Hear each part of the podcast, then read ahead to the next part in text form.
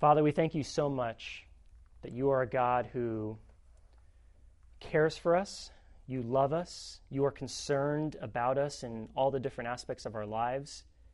Uh, Father, we're so thankful that, uh, Lord, you know the future, and not just that you know it, but that you have uh, great control over the future. You know exactly how all of our lives are going to pan out, and you know uh, exactly how you're going to bring every single Christian into your kingdom.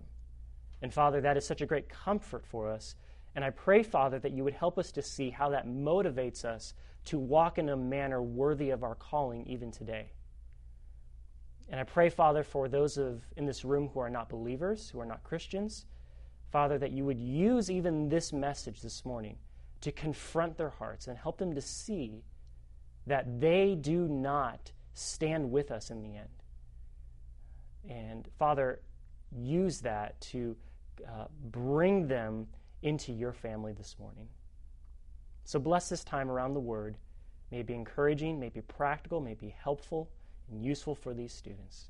In Christ's name we pray. Amen. All right, we've been going through the book of James. So you can open up to the book of James. We're going to be in chapter five this morning. And uh, I think... Uh, we we have handouts. I think everyone's got one. If you don't have one, they're somewhere floating around here. So there should be enough. Uh, but we have been going through the book of James, and we are really coming to the conclusion of the book this morning. Uh, we're well, we're making our way to the conclusion. Uh, and all along the way, we have looked at a variety of tests of saving faith. There's been a lot of tests of of saving faith. Uh, in other words, uh, the question of the day that, that we can be asking ourselves is, how do I know I'm a Christian? How do I know I'm a Christian? Are there keys to help me unlock that answer for me? And the book of James becomes a helpful resource to help us understand that. Am I a Christian or not? Well, do you follow the principles of the book of James? Does your life match up with that? And more importantly, does your heart reflect that as well? Okay? And so we've seen many tests. Uh, when Nate was preaching several weeks back, uh, we saw uh, the perseverance of suffering in, in, at the beginning of chapter one. We saw uh, the test of blame and temptation. We saw the test of response to the Word of God. Uh, we saw the test of impartial love, the test of righteous works. We saw the test of the tongue. Uh, we saw the test of humble wisdom and the test of worldly indulgence. So that's just a snapshot of the different tests that we've seen. And since I've been here, Uh, we've seen the test of dependence. We've seen uh, the test of patient endurance, or at least the first part of it. And that's what we're continuing today, is the test of patient endurance. This is part two. And so our study has given us many different tests, many different tests. And each test not only helps you measure, measure your outward, external actions against God's holy and perfect standard, but I think more importantly, our study shows you how not just do you know that you are a Christian, but is your life marked by a radical, a radical change in your heart? Is there a radical transformation that's taken place inside your soul? James really tackles that subject all throughout the book. And by this point, you should not just be asking yourself, do I live out all these commands in the book of James? That's true. I, I hope that that is the case, that we're seeking to live godly lives just like James is commanding us. You know, do not be impartial. Consider it all joy when you encounter various trials. Um, you know, not many of you should become teachers because, you know, your um, your, your, your tongue is, is wicked. But the real question of the day here is this. Do I have a desire to live for God? Do my outward actions reflect a heart that is completely changed? That's really the question of the day. That's really the big deal. And so what James has been doing is he's really been fishing in the depths of your soul through this book. He's not casting his line on the surface of the waters, but just like a fisherman does when he casts his line, it sinks down deep into the ocean, it sinks down deep into the lake. That's exactly what James is doing. He's not just covering the surface level areas of Christianity. He's going deep into your soul. He's trying to expose what is really deep down inside your heart. And so we get a good picture of that, uh, like we saw in chapter four, verses thirteen through seventeen, in the test of dependence. Right? We saw this. James scolded people who say, we will make so much money on all our business trips this year. We will, you know, go to this city and make a profit, and, and, and so on and so forth. And the question you should, should be asking yourself is, why is that such a bad thing to say? Why does James scold people for saying, we're just going to go do this and we're going to go do that? That doesn't make any sense. Why would he be so rude toward them? And on the surface, it's not a problem. It's really not a problem. But again, what's the point here? The point is that James is trying to expose sin that is buried in their hearts. What's inside of them? What's causing them to make such confident predictions about their lives? There's something inside that they have to deal with. And what we saw is that there is pride, there is arrogance, there is selfish amb- ambition that is driving that kind of an attitude. And so James cuts through their words like you would cut through a, a nice, juicy red apple. It looks all nice on the outside, and then once you open it up, it's all rotten on the inside. It's like, where did that come from? Well, that's exactly what James is doing. It looks good on the surface, but on the inside, it's rotten. And that proud attitude continued in James chapter five, verses one through six, which is what we saw last week. We saw rich people. We saw people who were popular, who were beautiful, who were extravagant, and they were just lording all of their power over the poor. And the kind of people, uh, these, these are the kind of people who are like filthy rich, right? But at the end of the day, God saw them as what they were, that they were filthy. They were filthy. And therefore, all their wealth will rot, and it will become the source of their own destruction.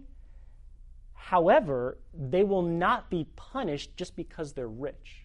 That wasn't the lesson of the day. The lesson uh, of last week was not, oh, these people are so bad because they have so much money. There's nothing wrong with wealth. There's nothing wrong with it. It's not money is the root of all sorts of evil, right? It's what? The love of money is the root of all kinds of evil. That's the point. The reason these rich men and women get such a bad rap is because they were uh, abusing other people to get rich. They loved money so much that they were willing to terrorize other people. They were willing to steal from their own workers, from their own employees, just to get rich. That's how bad it was. And that was so that was the point of what we saw last week. Now, but what we also saw was not just that. We saw something else. We saw something else. We saw that the rich also have a heart problem. Just like Just like those who like to make confident predictions about the future in chapter four, the rich also have a heart problem. And their biggest problem is not that they have fat in their wallets, but that they have fat in their hearts. We saw that in James five five. You have fattened your hearts in the day of slaughter. And if you remember, I said, that's such a weird picture. You would think James would say you fattened your bodies or or something like that. Uh, or you've you fattened, or you you know, or like the analogy here, you fattened your wallet. But no, you fattened your hearts. And the point of that was you've stuffed your heart full of sin. And that's where you have to go after. You have to go after your heart. You can't just go after the superficial um, actions of your life. You can't just say, well, I'm, I'm going to stop, you know, being greedy. Well, no, there's something that's driving that greed. What is it? What is the sin inside that is driving that? You've got to go after that. And that's what James is pointing at, that there's something inside that we have to go after. And so James kind of fires a warning shot in the air against these people in chapter five, verses one through six. But at the end of the day, he uses that, he uses that, like we talked about last week, to encourage the poor who are victimized by the rich. And so the whole point was, there is injustice in this world. There is injustice, and we often face injustice. But we can take comfort that God has a plan to deal justly with the unjust. And so if you are on the short end of the stick, It is nice to know that your opponent is going to get his just desserts. And that's kind of what we saw last week. But we transition now into a new section uh, that is continuing, in a sense, the section from before, but it begins to focus more on what is our response? Because there's a burning question in everyone's mind. And there's a question that should be resting in our brains right now. We should be thinking something. And that question is this: what do we do now? What do we do now? In other words, yeah, I know that, that God is going to take care of all these wicked people in the end. I know he's just. I know he's got it all figured out. But what about now? What about today? How do I respond today? If I face injustice today, if someone treats me poorly today, what am I supposed to do today? What, what is my response? And that's what verses seven through eleven are all about. It's all about patience. Patience. Patience is the number one response. Now, we won't have time this morning to cover all five verses this morning. I was going to try to tackle all five verses, which I've kind of been consistently doing uh, throughout James. But as I got into this, there is so much here. There's so much here that I could only tackle two verses this morning, okay?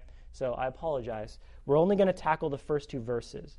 And, and what we're going to see this morning from verses seven and eight is what patience looks like, okay? What patience looks like. Uh, if you want to walk away with anything this morning, the main point, it is this. We're talking about a biblical definition of patience. A biblical definition of patience. If you want to know what patience is all about, these are two verses that really define for you, here is patience. Here is patience. And that becomes so helpful in a culture that is plagued with people who are impatient. We're so impatient in our culture, aren't we? We're so impatient. I'm impatient. I get impatient all the time.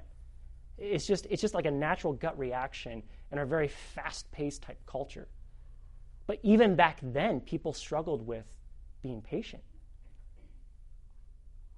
And so this is such a helpful definition for us to know, what does patient, patience look like, especially in the face of injustice, especially when things don't go your way. So I want to point out for you two qualities, two qualities of patience from these two verses this morning that help us define biblical patience, okay? Number one is this. Patience is, and I'll go and write this down so you guys can, you guys have this. Number one, patience is persistent. Persistent. Patience is persistent. Persistent just means, you know, you endure and you push through to the end. That's persistence. Patience is persistent, okay? So let's read verses seven through eight to get a picture of patience. You can use your Bible if you'd like. Uh, I have the two verses on your sheet as well. So I'm just going to read right from the sheet here.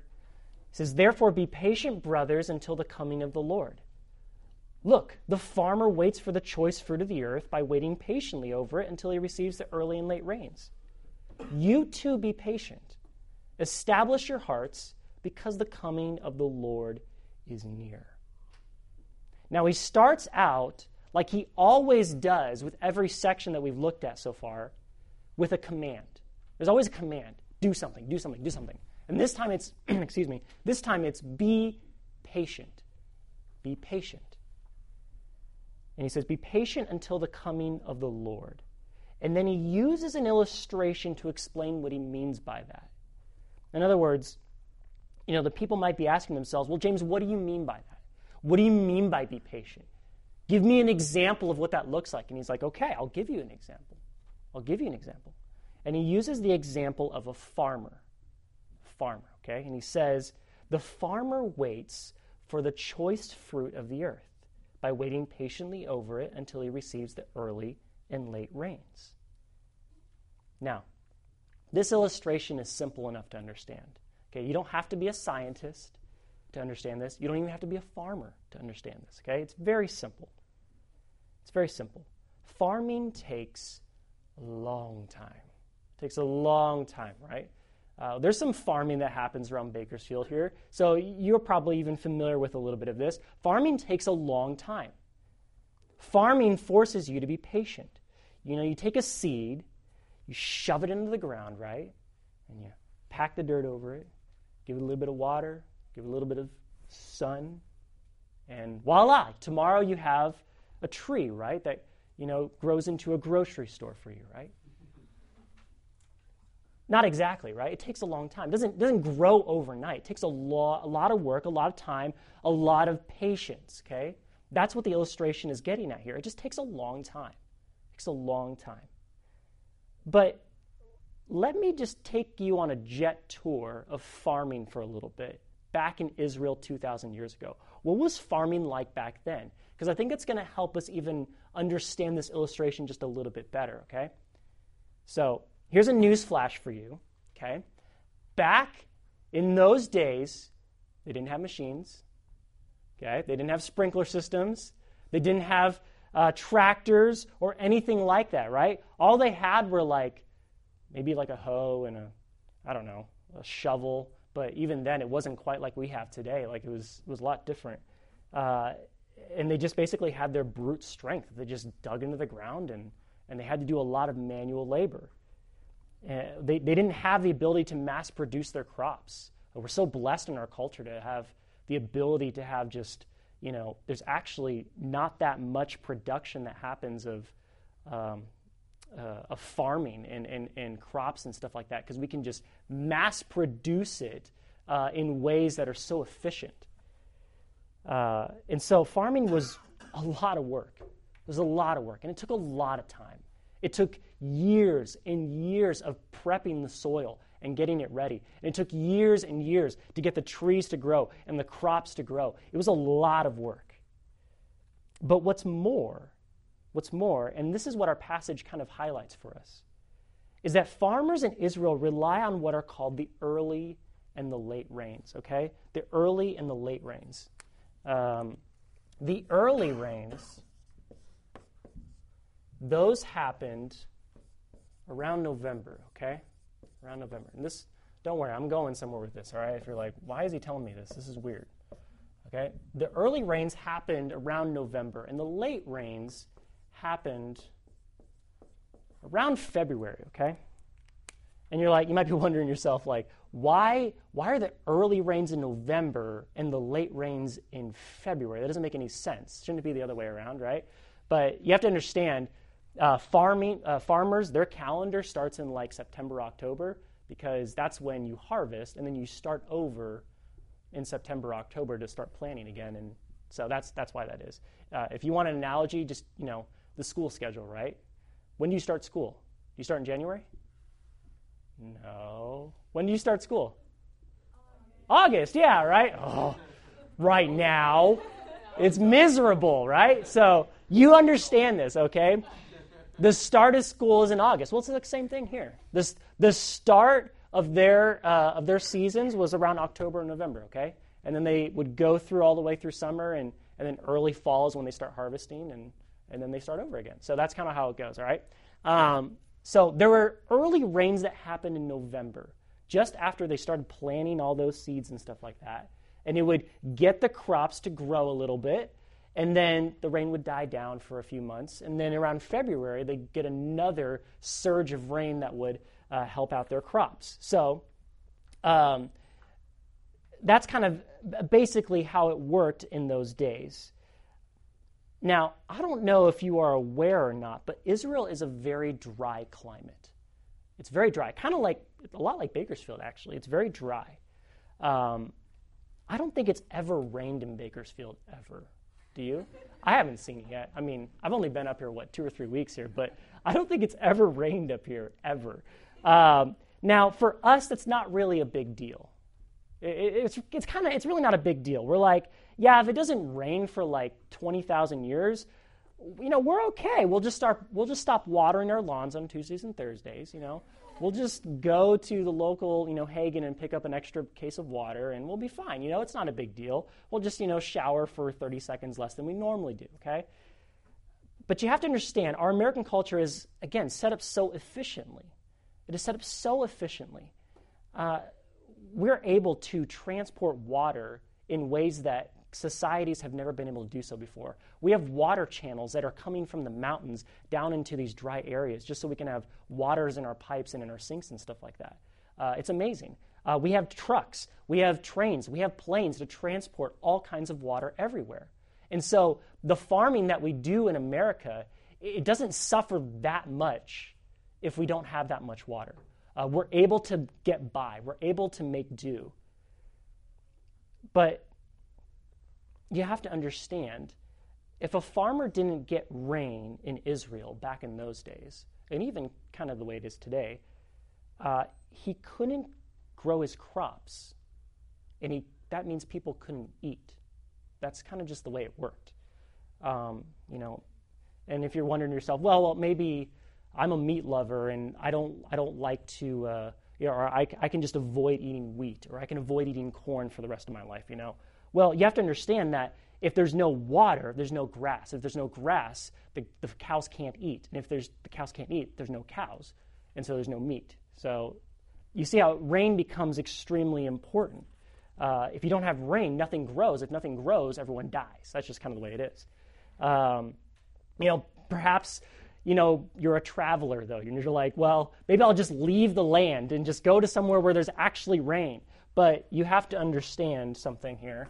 And I'm just going to erase this for a second. You have to understand where is, what Israel is like, okay? Um, this is Israel. If you're like, well, I'm just going to travel out of the area so I can get a, you know, find a better place to live. Down down south is just desert. So if you try to travel, you'll just die. Um, if you if you go like, well, I'll just go east, desert, so you'll die. Um, if you're like, well, I'm going to go west, um, there's sea. There, there's just like a there's like a, a massive ocean lake, and so you'll just die. Um, and if you're like, I'm going to travel north. Um, it's like, oh yeah, totally, absolutely, because it's a circle, right? No, it, uh, there's enemies, and so you'll die. Like, it's just, that's just the way it is. Like, there's nowhere to go. You're stuck. Uh, so if you don't have water, you just die. That's just the way it is. Uh, yeah, it's a, it's a good day. Um, without rain, that no one lives. It would just be easy. It's just so easy to lose your patience, so easy to lose your patience in that culture, because it, it, everything is dependent upon rain. Uh, you you can just read, read through the Old Testament sometime, read through Deuteronomy, and look how rain is just so important to the way Israel's going to live. They're on the doorstep of entering this land of Israel, and they're like, yeah, we're so excited to go in. And God's like, if you go in this land and you disobey me, I'm going to take the rain away from you. And it's like, oh, that's not a big deal. No, that's a big deal. They're like, we're going to die. Like, that's the way it is. So you begin to see the kind of patience that this farmer has to have. It's a very persistent patience. You have to be very persistent. Uh, he doesn't get cold feet after the early rains in November and says, you know what, that's it's good enough. I don't know if I'm going to get rain in February anymore, so I'm just going to harvest my crops in January. You can't do that. You have to wait for all the rain to come to get a good crop and to actually be able to feed your entire country. That's the way it works. And so patience requires persistence, requires persistence. Uh, you can find persistent patience even today in our fast-paced, uh, fast-paced culture. Uh, people actually are persistently patient. Um, how many of you have ever been hunting before? Anyone been hunting? One person? Two people? Okay, good. Well, even if you're not a hunter, you can still get this analogy, okay? If you ever go hunting without patience, you are in for a miserable experience, okay? I don't know if you know this, but hunting is ninety-nine percent waiting, and it's one percent action. Uh, you know, everyone thinks of hunting, it's like, oh yeah, I get to like shoot stuff and everything, and you know, I don't know if you like hunting or not, but you know, some people are like, that's really cool, and some people are like, that's really sad, but uh, really hunting, the majority of hunting is just sitting and waiting and silence and stillness, because you have to be perfectly still to let the animals come near. It's just, that's just the way it is. That's the way hunting is. And so you have to be not just patient, but you have to be persistent. You've got to be persistent. If you just wait for an hour and nothing happens, you're like, ah, I'm just, I'm done, I'm going to go home. and you don't get anything. You get nothing. And so we all have the capacity to be persistent. We all do. We can do it. You know, some people like to make the excuse, you know, well, I can't be patient because it's just who I am. No, no, no. We can all be patient. We're all patient about something. We're all willing to put up with something for a long period of time. If you've ever gotten your hair cut, you've been patient. You've been patient. I've never seen anyone pop out of the salon chair and say, that's it, I'm done, I don't have any more patience anymore, I'm just going to leave, like halfway through. That would be ridiculous, right? Why? Because your hair's like going to be a mangled mess, right? It just doesn't work like that. Uh, you sit and you wait because you're persistent. You want something. There's a, there's a goal to achieve. You are looking forward to something.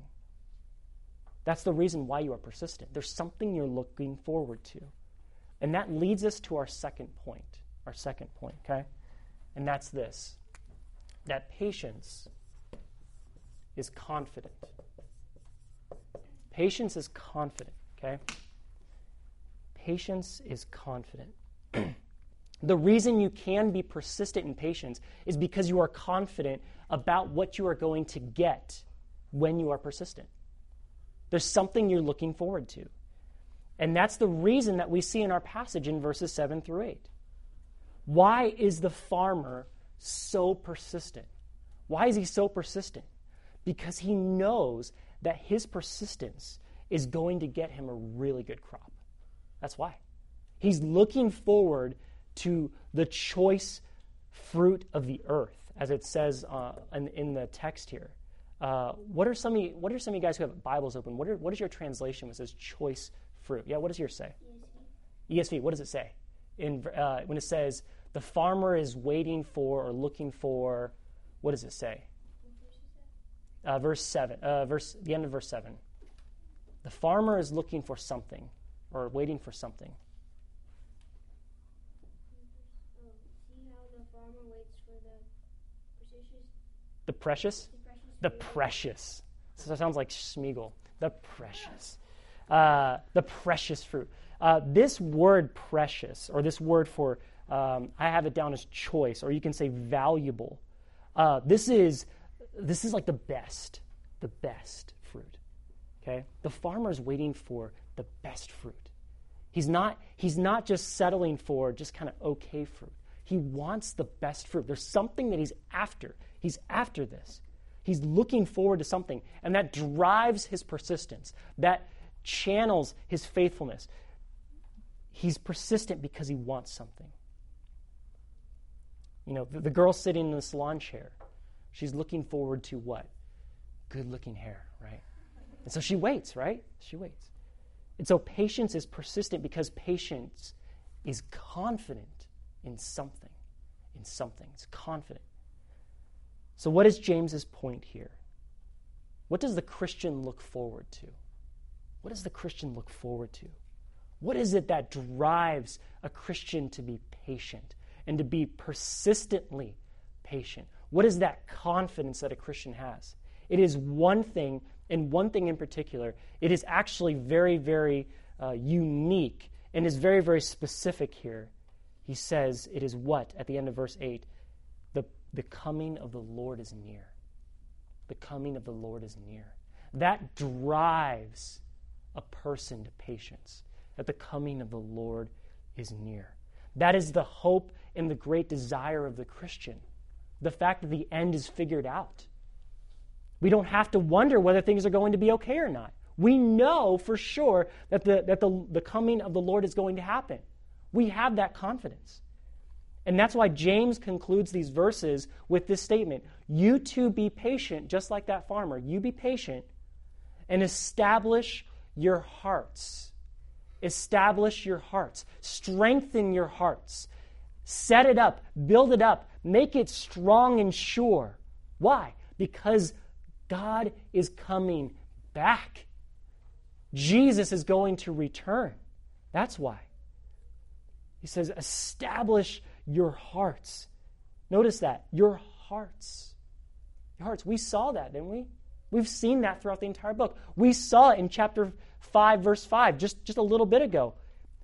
People, the rich people have fattened their hearts. They've stuffed their hearts full of sin. But what do we do? What do we do? We strengthen our hearts.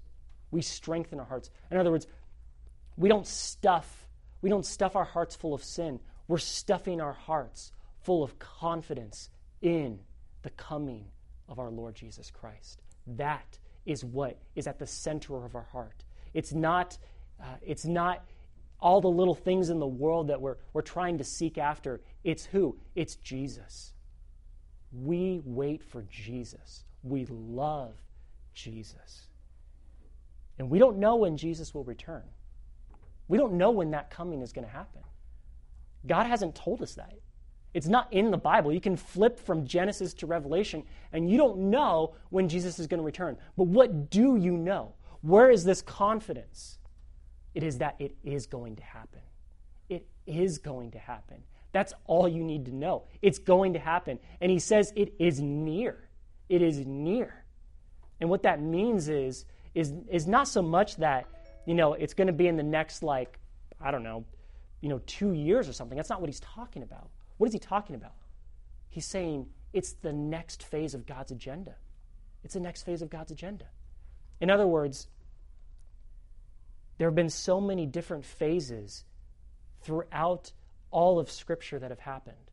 There's been the times, you know, in the Garden of Eden. There's been the times of Israel and wandering in the wilderness. There's been the times of uh, King David and King Solomon. There's been the times of exile for Israel. There's been the time of Jesus. But what's the final stage? It's now. This is it. This is the final era of history that is going to happen. We don't know how long it's going to be, but this is the last stage before everything ends, before Jesus comes back and makes everything right. And so he says, strengthen your hearts. Strengthen your hearts, because everything is about to turn around. Everything is going to change. For the Christian, it is such a great encouragement, and it is such a great motivation to be patient, to be patient. What a comfort it is to know that if you are a Christian, God has set your future in stone. He has set your future in, in stone. He has sealed how the end will turn out for you. And it is awesome. And it is just around the corner. Turn over to Romans chapter eight with me for a moment. Turn, turn over to Romans chapter eight.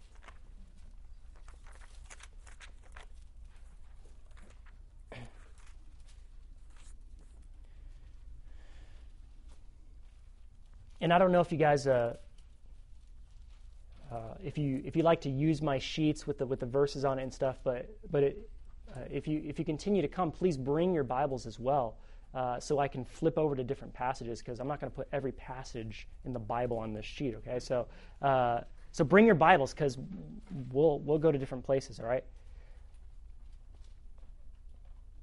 Now notice what it says. This is a very common verse. You, you're probably very familiar with this. Okay, but look what it says in verse twenty-eight, Romans eight. Verse twenty-eight, okay? But we know that all things work together for good to those who love God, to those who are called according to his purpose. We know that all things work together for good to those who love God, to those who are called according to his purpose. What does that mean? What is he talking about there? Does that mean my entire life is just going to be good? That everything that happens is just, it's all nice and happy and wonderful? No, that's not what that means. That's not what that means. What does he mean by that? Look at verse twenty-nine. He explains it. He says, because those whom he foreknew, those whom he foreknew, he predestined to become conformed to the image of his Son, so that he may be first among many brothers. And those whom he predestined, these he called. And these he called, these he also justified. And those whom he justified, these he also glorified. What is he talking about here? The hope of the Christian is not this life. The hope of the Christian is that there is a chain reaction that God has caused to take place in the human heart for the Christian that will end in glory, that will end in heaven. That is the hope of the Christian. What was our theme at Regen Camp? Citizens, right? Citizens. What is our hope as a Christian? Not today. It's tomorrow. It's the future. It's knowing that we will be with Jesus Christ forever. We look forward to that. Doesn't that give you the kind of motivation and the power to say, I'm going to live this life with patience? Because no matter what happens today, I know that tomorrow is sure. I know that tomorrow is sure. That is the hope of the Christian. If you understand that God has a purpose for everything in your life, that He has planned for you to fail that math test. Really? Yeah, that happens. That He determined that your friends would get in that car wreck. That He has designed that your mom would develop cancer. That your cousin would pass away. When you understand that God plans all of that and orchestrates all that for good, then yeah, you can be patient, even if you are un- unjustly treated in this world. Even if things don't go your way all the time. You know that God is in complete control, and the end is wonderful. It's wonderful. People who are patient are people who invest in what matters. Uh, we're so concerned about petty things now in our world. Uh, we're so wrapped up in the here and now. Um, you know, it's always, you know, that new video game or something. It's, it's that new outfit. Uh, what that boy said or what this girl thinks. It's that pop star or that kind of music, or I want good grades, or I want to please my teachers or my parents or my friends. Uh, I want that food. I want that In-N-Out now. I got to have it, right? I want to sleep an extra hour. I need coffee. Like th- there's always these little petty things that we're pursuing in our lives, and we get so entangled by them. Uh, we can love and be absorbed by so many trivial matters. Uh, and, and here's the thing, we get frustrated. We get frustrated when our parents uh, take away that new video game or, or say we can't have that new outfit. Uh, we flip out when we realize that that boy doesn't like me or that, that girl thinks I'm weird. Uh, we get mad when we can't go to that concert or see that new pop star. Uh, we panic when we don't get good grades or we fail to please our teachers. Uh, we go crazy when we're starving and we want that In-N-Out burger. We get aggravated when we have to get out of bed at such an ungodly hour, uh, or when we don't have our coffee in the morning, or when we don't have our latte in the afternoon. We're just, we're impatient. We're impatient. But why? Why are we impatient? Because we love things that simply cannot deliver. We love things that simply cannot deliver. We were never designed to be satisfied with the things of this world, as if that's all there is. That's not the way we're made. But show me someone who loves God, and I will show you someone who is patient. First Corinthians thirteen, we saw it last week uh, in the main service. Pastor Steve talked about First Corinthians thirteen, which is the great love chapter of, of the Bible. It talks about what is love. What's the first characteristic of love? Love is patient. Love is patient. Show me someone who is wrapped up in God, who is consumed by God, and I will show you someone who does not get flustered by the trials of life, no matter how big or small they are. So what do you love? What do you care about? What motivates you? What captivates your thoughts and your desires? Those questions begin to tell you where your allegiance is. And so the test of patience and endurance is more than a simple yes or no question. You know, are you patient? That's that's a good question, but that's not all there is. It's more than that. The test of patience endurance is just like every other test we have seen so far. It is a test designed to expose your heart. You know, I used to be I used to go fishing quite a bit uh, when I was younger, and if you've ever gone fishing, you can probably relate to my experience. Okay, uh, there were many times I would cast my line into the water, and it would, you know, go down and sink really deep into the water, and I would wait a few moments, and I would feel a big tug. I'd be like, oh boy, here we go, we, we, we've got something. So I would pull the rod back, and I would start reeling it in, and all of a sudden, sometimes, I would get a big fish, a nice, big, bright fish, and I'd be ecstatic. It's awesome. But you know, sometimes on the end of that line was not a fish. Sometimes on the end of that line was just some gross seaweed. Just maybe, or maybe like a, a big stick or something like that. And it deceived me. I thought it was a fish, but it got hooked onto something. And the reason why it felt so so much like a big tug is because I was trying to pull it out of the ground of the of the lake. You know, you can fake patience. You can fake patience. You can act the part. You can act patient on the surface and be fuming on the inside. You can play along and fool everybody.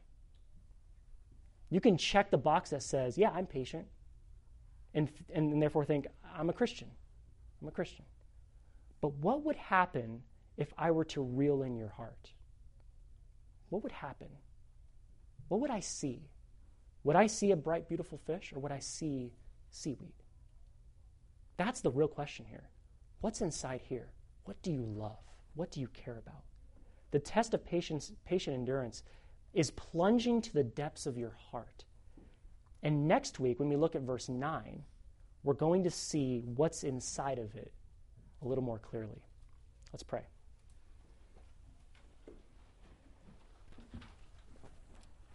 God, we thank you that you are a God who exposes our hearts. Lord, Jeremiah seventeen says that you test the heart. You test the heart. And even in the book of James, Father, we get a great picture of how you're testing our hearts, how you, you dig down deep and you reveal and you expose what's inside. Father, I pray that you would help each one of these students to investigate in their own hearts, what do I really love? What do I really care about? Because that will help them to see, am I actually a Christian? Am I not?